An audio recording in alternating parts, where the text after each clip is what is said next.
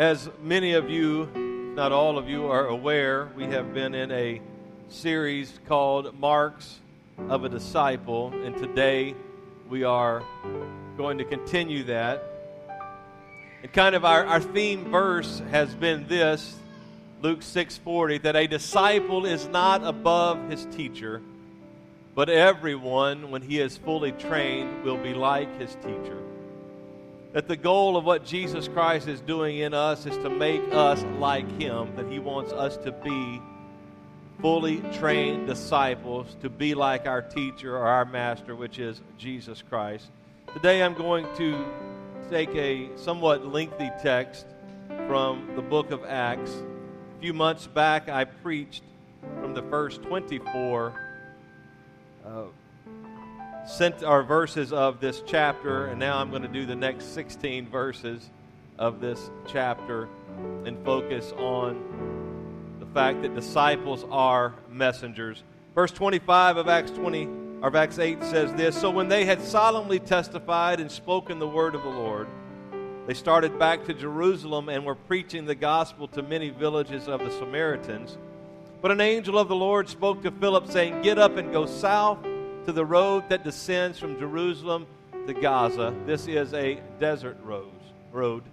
So he got up and went, and there was an Ethiopian eunuch, a court official of Candace, queen of Ethiopia, who was in charge of all her treasure, and he had come to Jerusalem to worship. And he was returning and sitting in his chariot and was reading the prophet Isaiah. Then the Spirit said to Philip, Go up and join this chariot. Philip ran up and heard him reading Isaiah the prophet and said, Do you understand what you are reading? And he said, Well, how could I unless someone guides me? And he invited Philip to come up and sit with him. Now, the passage of Scripture which he was reading was this He was led as a sheep to the slaughter, and as a lamb before its shearers is silent, so he does not open his mouth. In humiliation, his judgment was taken away. Who will relate his generation? For his life is removed from the earth. The eunuch answered Philip and said, Please tell me of whom does the prophet say this, of himself or of someone else? And then Philip opened his mouth, and beginning from this scripture, he preached Jesus to him. As they went along the road, they came to some water, and the eunuch said, Look, water, what prevents me from being baptized? And Philip said, If you believe with all your heart, you may.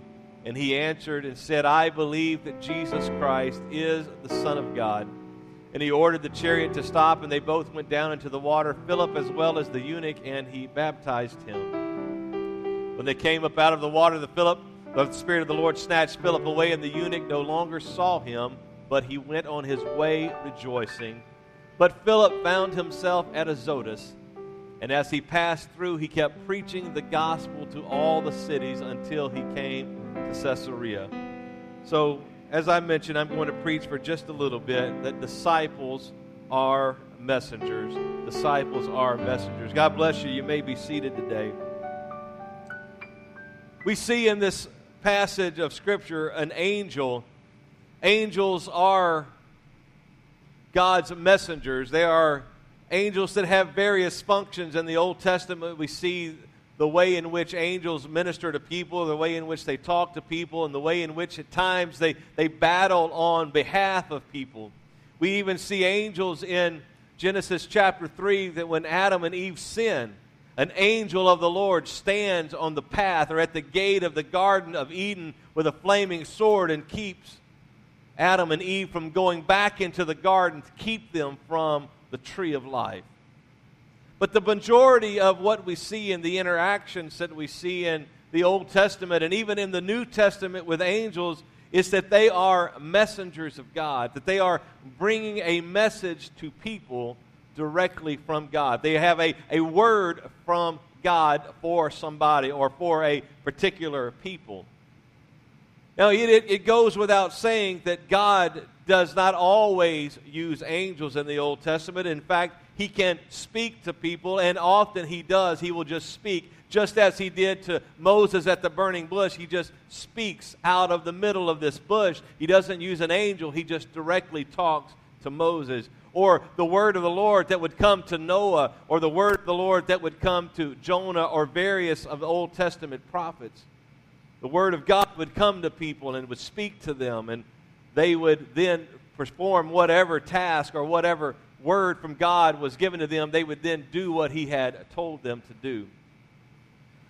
But what we see is this is that while God has times where he speaks directly to people, and we see that in this passage as well. And when there are times when God uses angels to speak to people, and we see that in this passage as well. I would tell you that God's ultimate plan is for you and I to be His messengers. In fact, it is specifically that we are to be His messengers in telling or sharing the gospel of Jesus Christ. Angels do not preach the gospel. God does not come down and, and witness to someone and share the gospel with them. He has called you and I to be messengers and preach the gospel to people.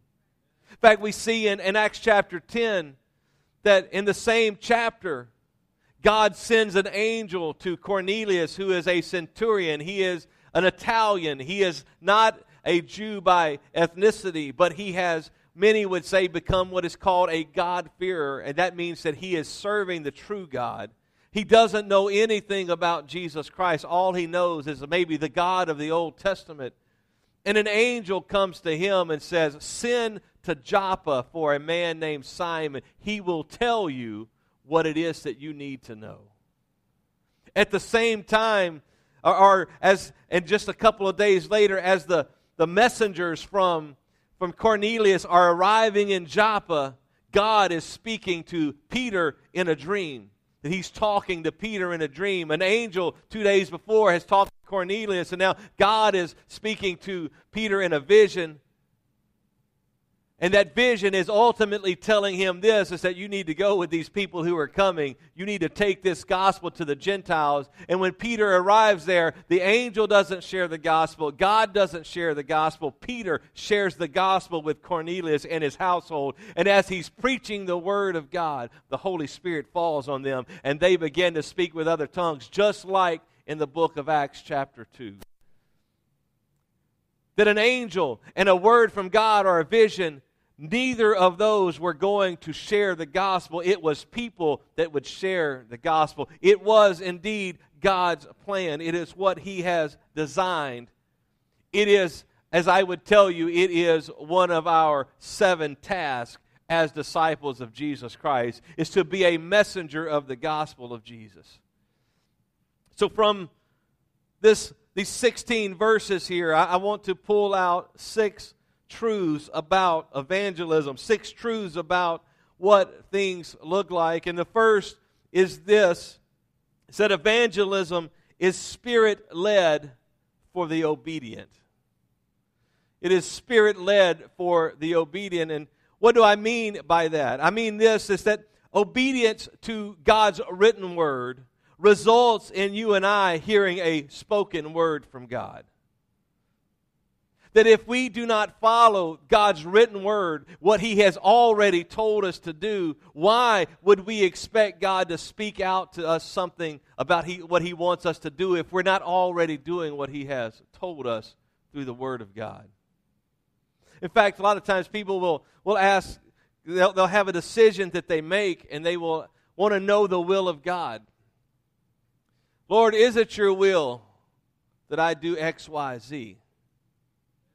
And if God has already told us in His Word the answer to that question, He's not very likely to tell you spiritually and speak a word to you and say, Yes, do this, or No, don't do this, if His Word has already told it to us. So I would, what I would tell you is this is that Jesus has said that if you won't listen to Moses, you won't listen to me. What he's getting at is this if you won't go to the written word of God and follow what it says there, then you're not going to listen to Jesus. So it's incumbent upon you and I to follow what God has already spoken through his word. And what we see in our text is this is that Philip is in Samaria doing what God has already commanded him to do. They have had a great revival the first 24 verses of Acts chapter 8, Philip shows up in Samaria and he preaches the gospel of Jesus Christ. And when he preaches the gospel, signs and wonders take place, and many people are healed, and God performs great wonders and great signs. And the people then, because of the signs and the wonders, they go, Man, maybe this word or this message that he's preaching, maybe that's true. And they believe the message of salvation that Philip has preached to them. It is the pattern of the book of Acts. It is actually the pattern of what I think God wants from us is that we share the gospel. And then we go, Do you have any needs that God can take care of? And He wants you and I to be involved in the miraculous. Acts 1 8, but you shall receive power. After that, the Holy Spirit has come upon you, and you shall be witnesses unto me, both in Jerusalem and Judea and in Samaria to the uttermost parts of the earth. And, and, I would tell you, as much as I'm preaching today, that you and I are to be messengers, which means we have to open our mouth and share the gospel of Jesus Christ. What I would tell you is that that power, we don't need God's power to open our mouth and share it. But what we do need, if we're going to be witnesses of His power, is to do the miraculous, to be able to lay hands on the sick and they shall recover, to be able to, to uh, cast out demons if need be, to see God perform miraculous events in people's lives, so that the word which we have spoken, they will say, Man, maybe I can believe that. Maybe that Jesus is somebody I need to follow. It is what Philip has been doing. He has preached the word. Miracle signs and wonders have taken place. And many, the Bible says, in that city believed and were baptized. And there was great joy in the city. Great results from Philip preaching the gospel of Jesus Christ. Now he's getting ready to leave the capital city of Samaria and go on his way. And in the process of going on his way, God speaks to him. An angel of the Lord is, speaks to Philip and says, Get up and go south. Go to a specific place. He's with an entourage of people. And the angel of the Lord speaks to Philip specifically. And everybody else kept going where they were going, preaching the gospel. But now he has to go and find this individual. He doesn't know why he's going. God doesn't tell him. He just says, Go and so God go or Philip goes to where God tells him. But what is important is this is that he was already sharing the gospel of Jesus Christ. God wasn't telling him through a, a supernatural encounter with the angel of the Lord speaking to him and say, Go witness to somebody. He was already fulfilling the word of God. And I would tell you this is that, that if we wait on God to give us a word before we do what He has told us, we're going to wait a long time. It is the people who are involved in the work of God that God speaks to and gives them specific instructions. If you never tell anybody about the gospel of Jesus Christ and you're sitting around waiting on God to give you a word, we already know it is not His will that any should perish, but that all should come to repentance. We already know that faith comes by hearing and hearing by the word of God. But how shall they hear without a preacher? And how shall he preach except he be sent? Oh, how beautiful are the feet of those who share the good news of Jesus Christ. And what I would tell you is that everyone in this room has a commission from Jesus Christ to be a messenger of the gospel and to share it with people everywhere that we go. And if we're doing that, then God, in our going and in our sharing, God may say, Oh, by the way, why don't you go talk to this person? Or why don't you go over here and do this? I've got somebody else to share that I want you to share the gospel with. But if we're sitting and just waiting, what that really means is we're being disobedient to what He has already told us we should not expect a new word if we're not doing what he's already given us. And, and I don't mean to be overly hard on this, and, and, and I've been I'm very transparent for 20 years of full-time ministry, almost never telling anybody about Jesus. And I would have said, if God will tell me to, I'll, I'll talk to whoever if he tells me to do it.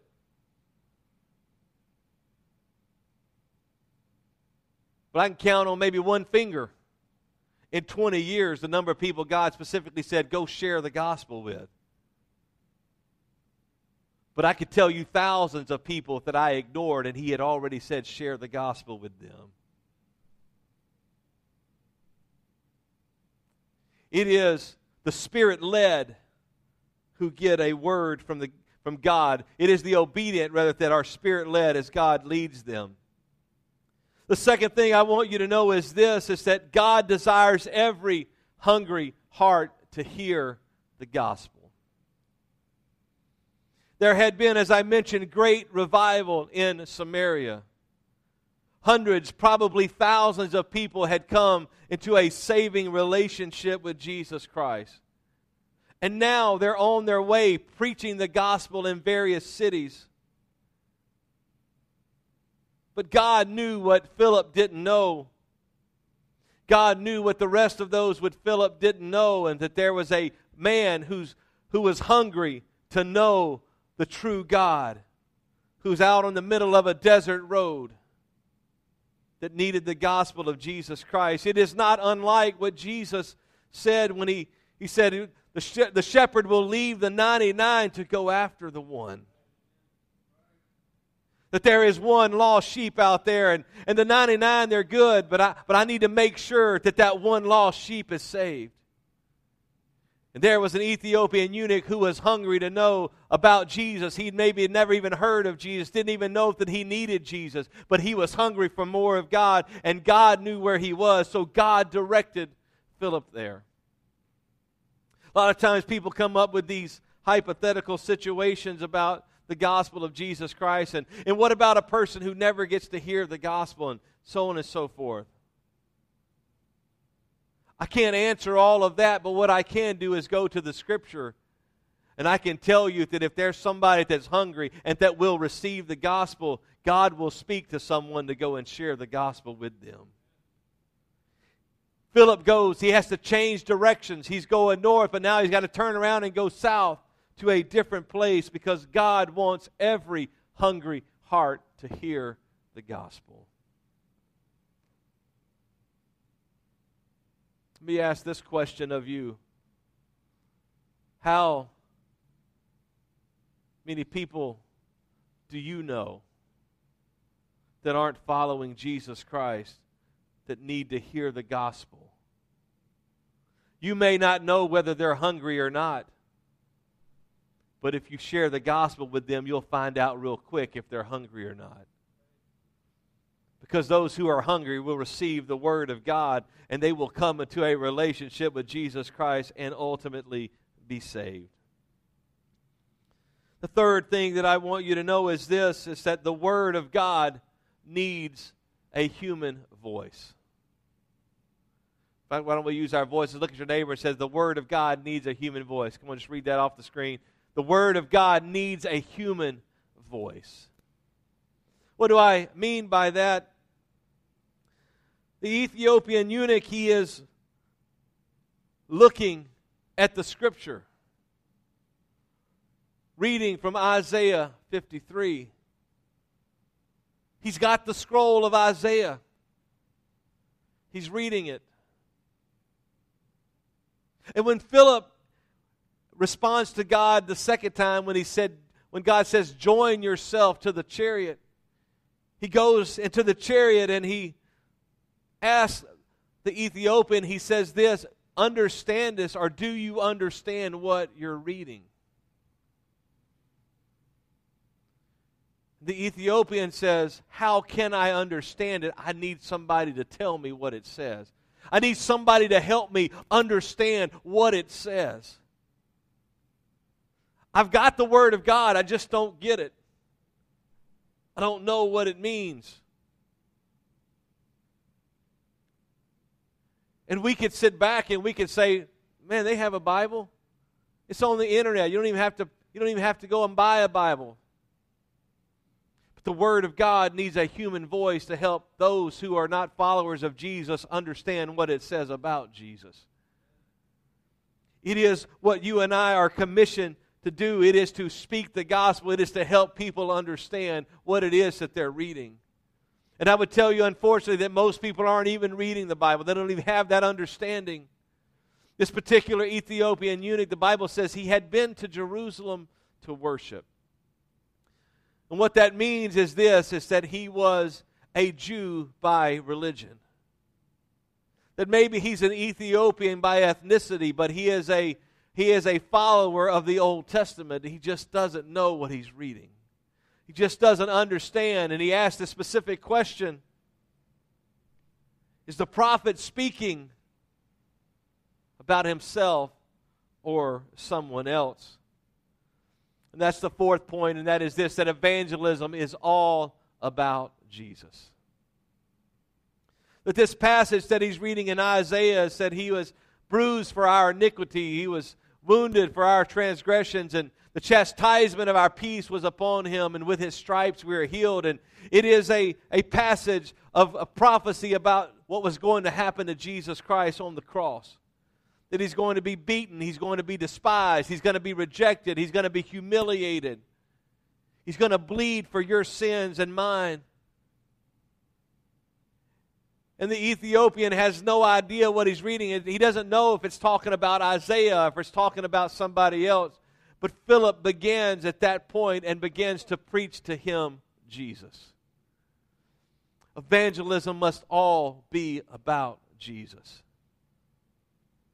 It's not about how your life can be better, or it's not about if you just live a certain way, then things are going to go great.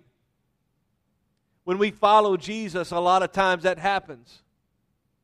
It's not about we need to go to church even and hang out with some good people, but it has to all be about Jesus. What Jesus has done for us, and what Jesus wants to do for us, and what Jesus is going to do in our lives, and, and the fact that we can live with Jesus Christ forever. That's what evangelism must all be about. It is about Jesus. It is for Jesus and it is empowered by Jesus. I've heard people sometimes present what they call the gospel, and it's really a, a self help message. Or it's a, your life can be better if you just do certain things. And once again, sometimes that happens when we come to Jesus. Our lives are, are sometimes better.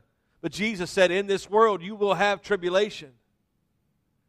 And if you preach a self help gospel and, and how you can just have a wonderful life now, when your life is not real wonderful, guess what? You turn your back on Jesus because you think that He has done something wrong because He's let you go through trouble.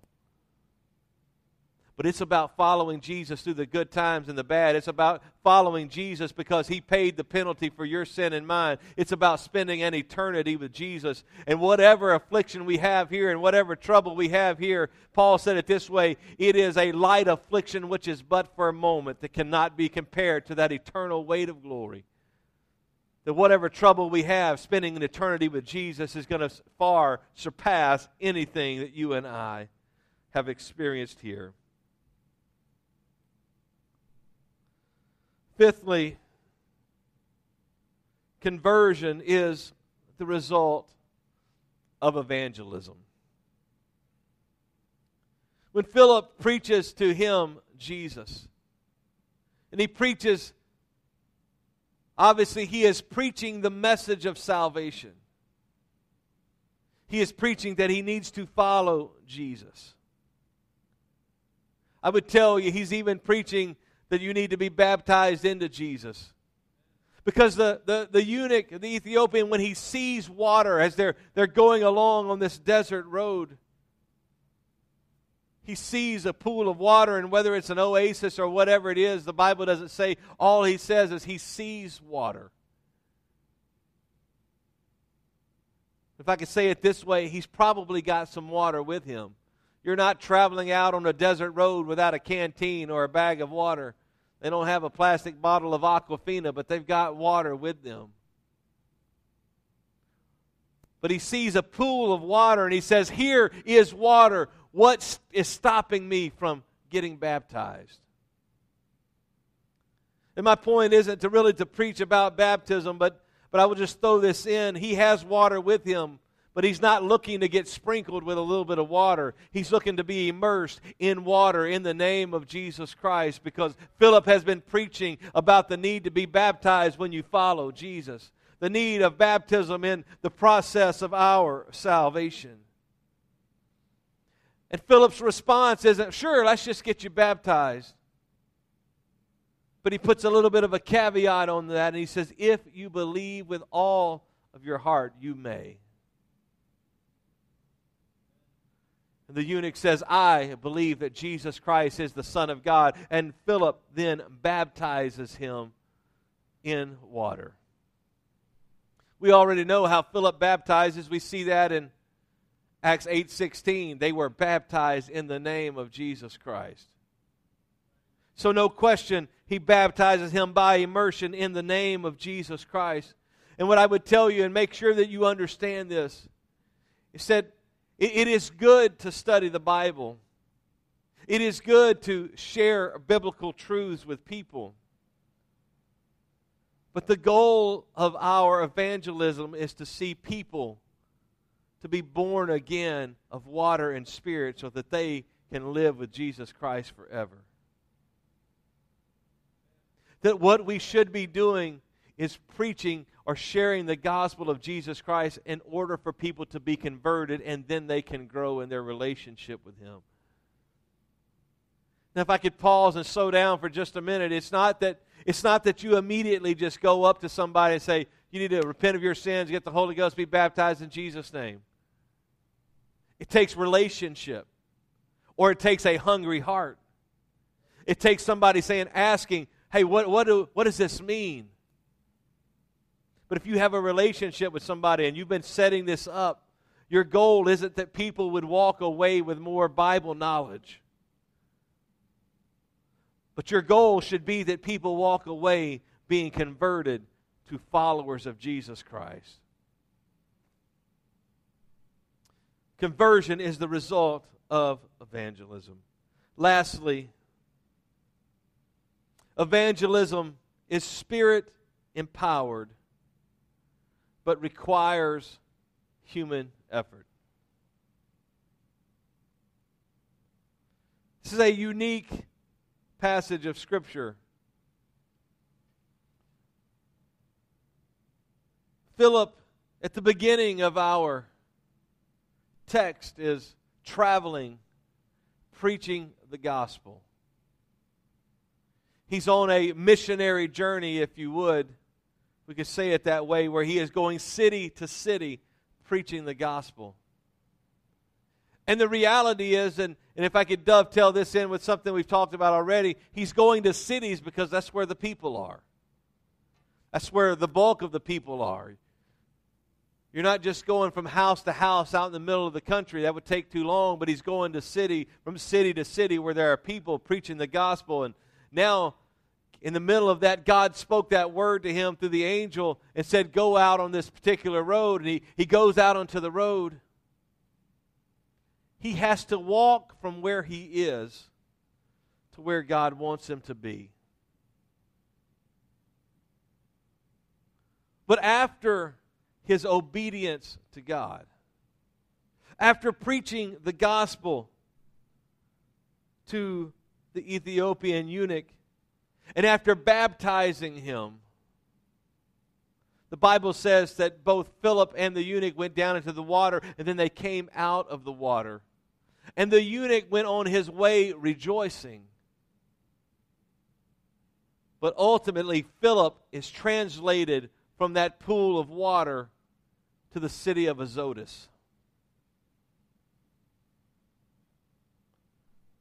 It's one of those crazy passages of Scripture.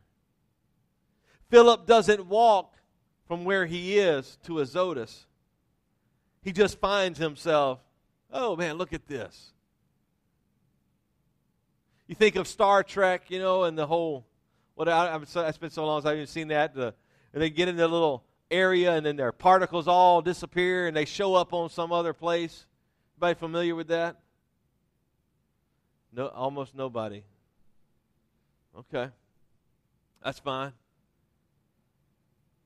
But ultimately, this transporter that they have on Star Trek is it's that you you just you're in one place and it mysteriously and magically and, and science fictionally moves you to another place.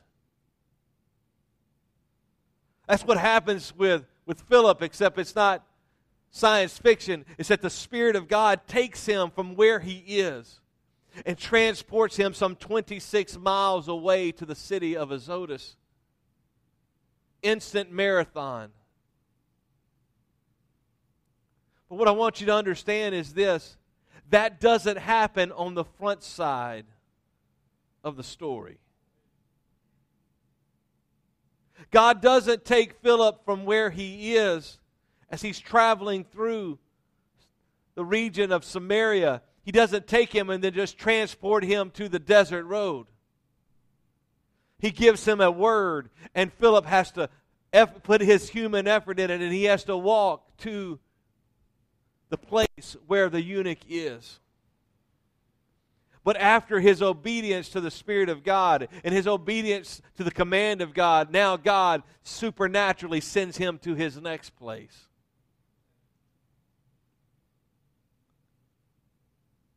And ultimately, what I would tell you is this is we can't look and expect to be just transported from one place to the next. That's the only time you see that in Scripture. You see maybe variations of that with Elijah and the, the chariots come and they, they scoop him up and Elisha says, the chariots of Israel and the horsemen thereof, as he just is transported. And, or maybe even with Enoch, when the Bible says that he walked with God and he was not because God took him. So maybe you can say it's a similar kind of thing, but it's a very rare occurrence in Scripture. But what is not rare is that people are to be obedient to the Word of God and they are to do what God has commanded us to do and to share the gospel of Jesus Christ with everybody we come in contact with. We are messengers of the gospel of Jesus Christ. And when we speak His word, God will accompany His word. His Spirit will empower us to speak it in a way that people can receive it, and to speak it in a way that people can understand it. It is a both and. It is our human effort. God is not going to open our mouth. God is not going to make us speak, but He will empower us to be effective in the kingdom of God as we share the gospel. As the musicians come, I have over the last three years.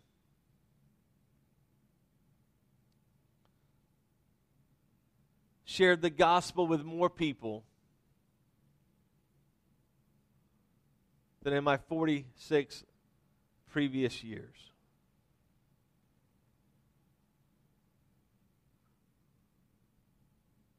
And, and I would tell you, it's not because I lacked the opportunity.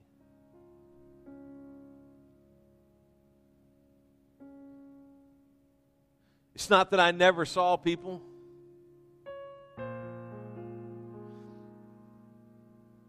My excuse was that while I was in full time ministry for 20 of those years, I was working with all saved people. That all of my coworkers were already saved we went to the same church or similar churches. I was around all saved people. The church that I attended was some 30 minutes from my house, and I was like, man, nobody's driving 30 minutes to go visit my church.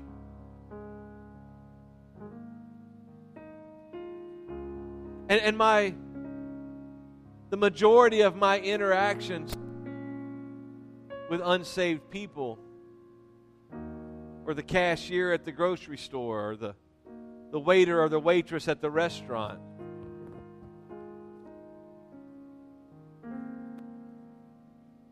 I wasn't at the re- I wasn't at the restaurant to witness, man. I was there to eat. I can't spend time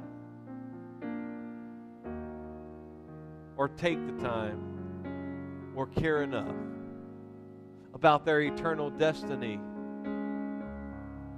to share the gospel with them.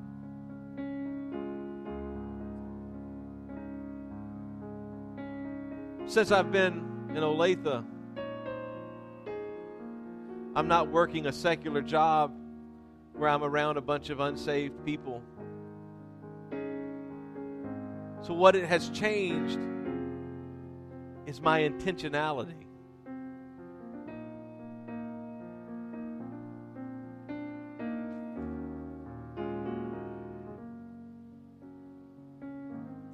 What has changed is I need to go find somebody who needs the gospel.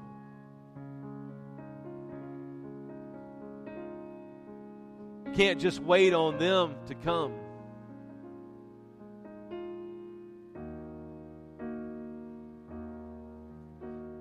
Bill, there's there's only one reason I joined the Chamber of Commerce. And only one reason I was part of the chairman's liaison committee. That was to find people who were hungry for the gospel of Jesus Christ.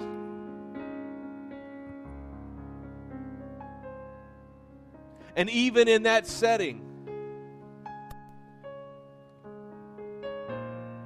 meeting people and inviting them to breakfast or lunch so I could get to know them, so I would have an opportunity to share the gospel. Even in that setting, when Bill heard that I was a preacher, he was already hungry, already looking. And after that chairman's liaison committee, I didn't look it up, but I think it was March 3rd, 2020. He came up to me, introduced himself to me, because he was hungry to hear the gospel of Jesus Christ. But he never meets me, and maybe never hears the true gospel of Jesus Christ if if I wasn't being intentional, than if I was living that year like I had lived the previous 20.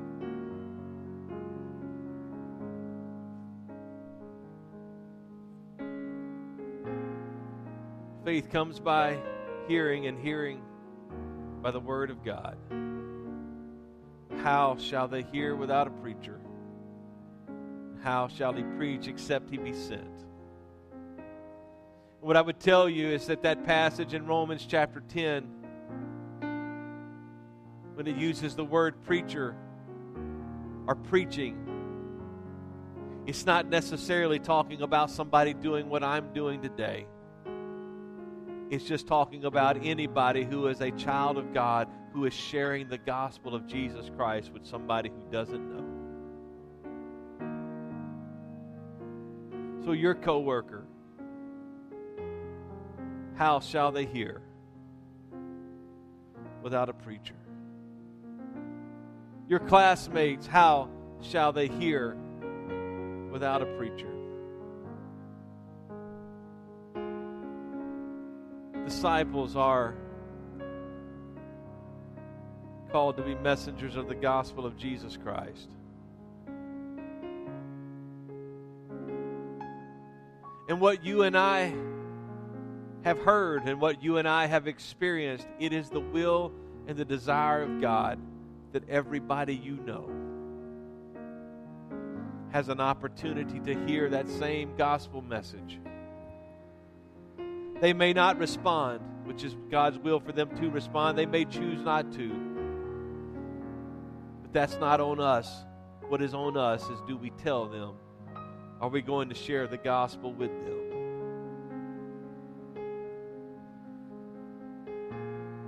Stand together?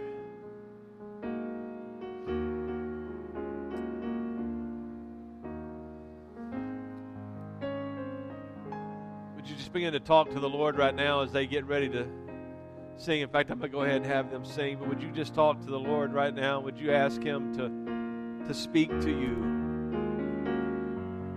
To encourage you, to equip you, to give you boldness to preach the gospel of Jesus Christ.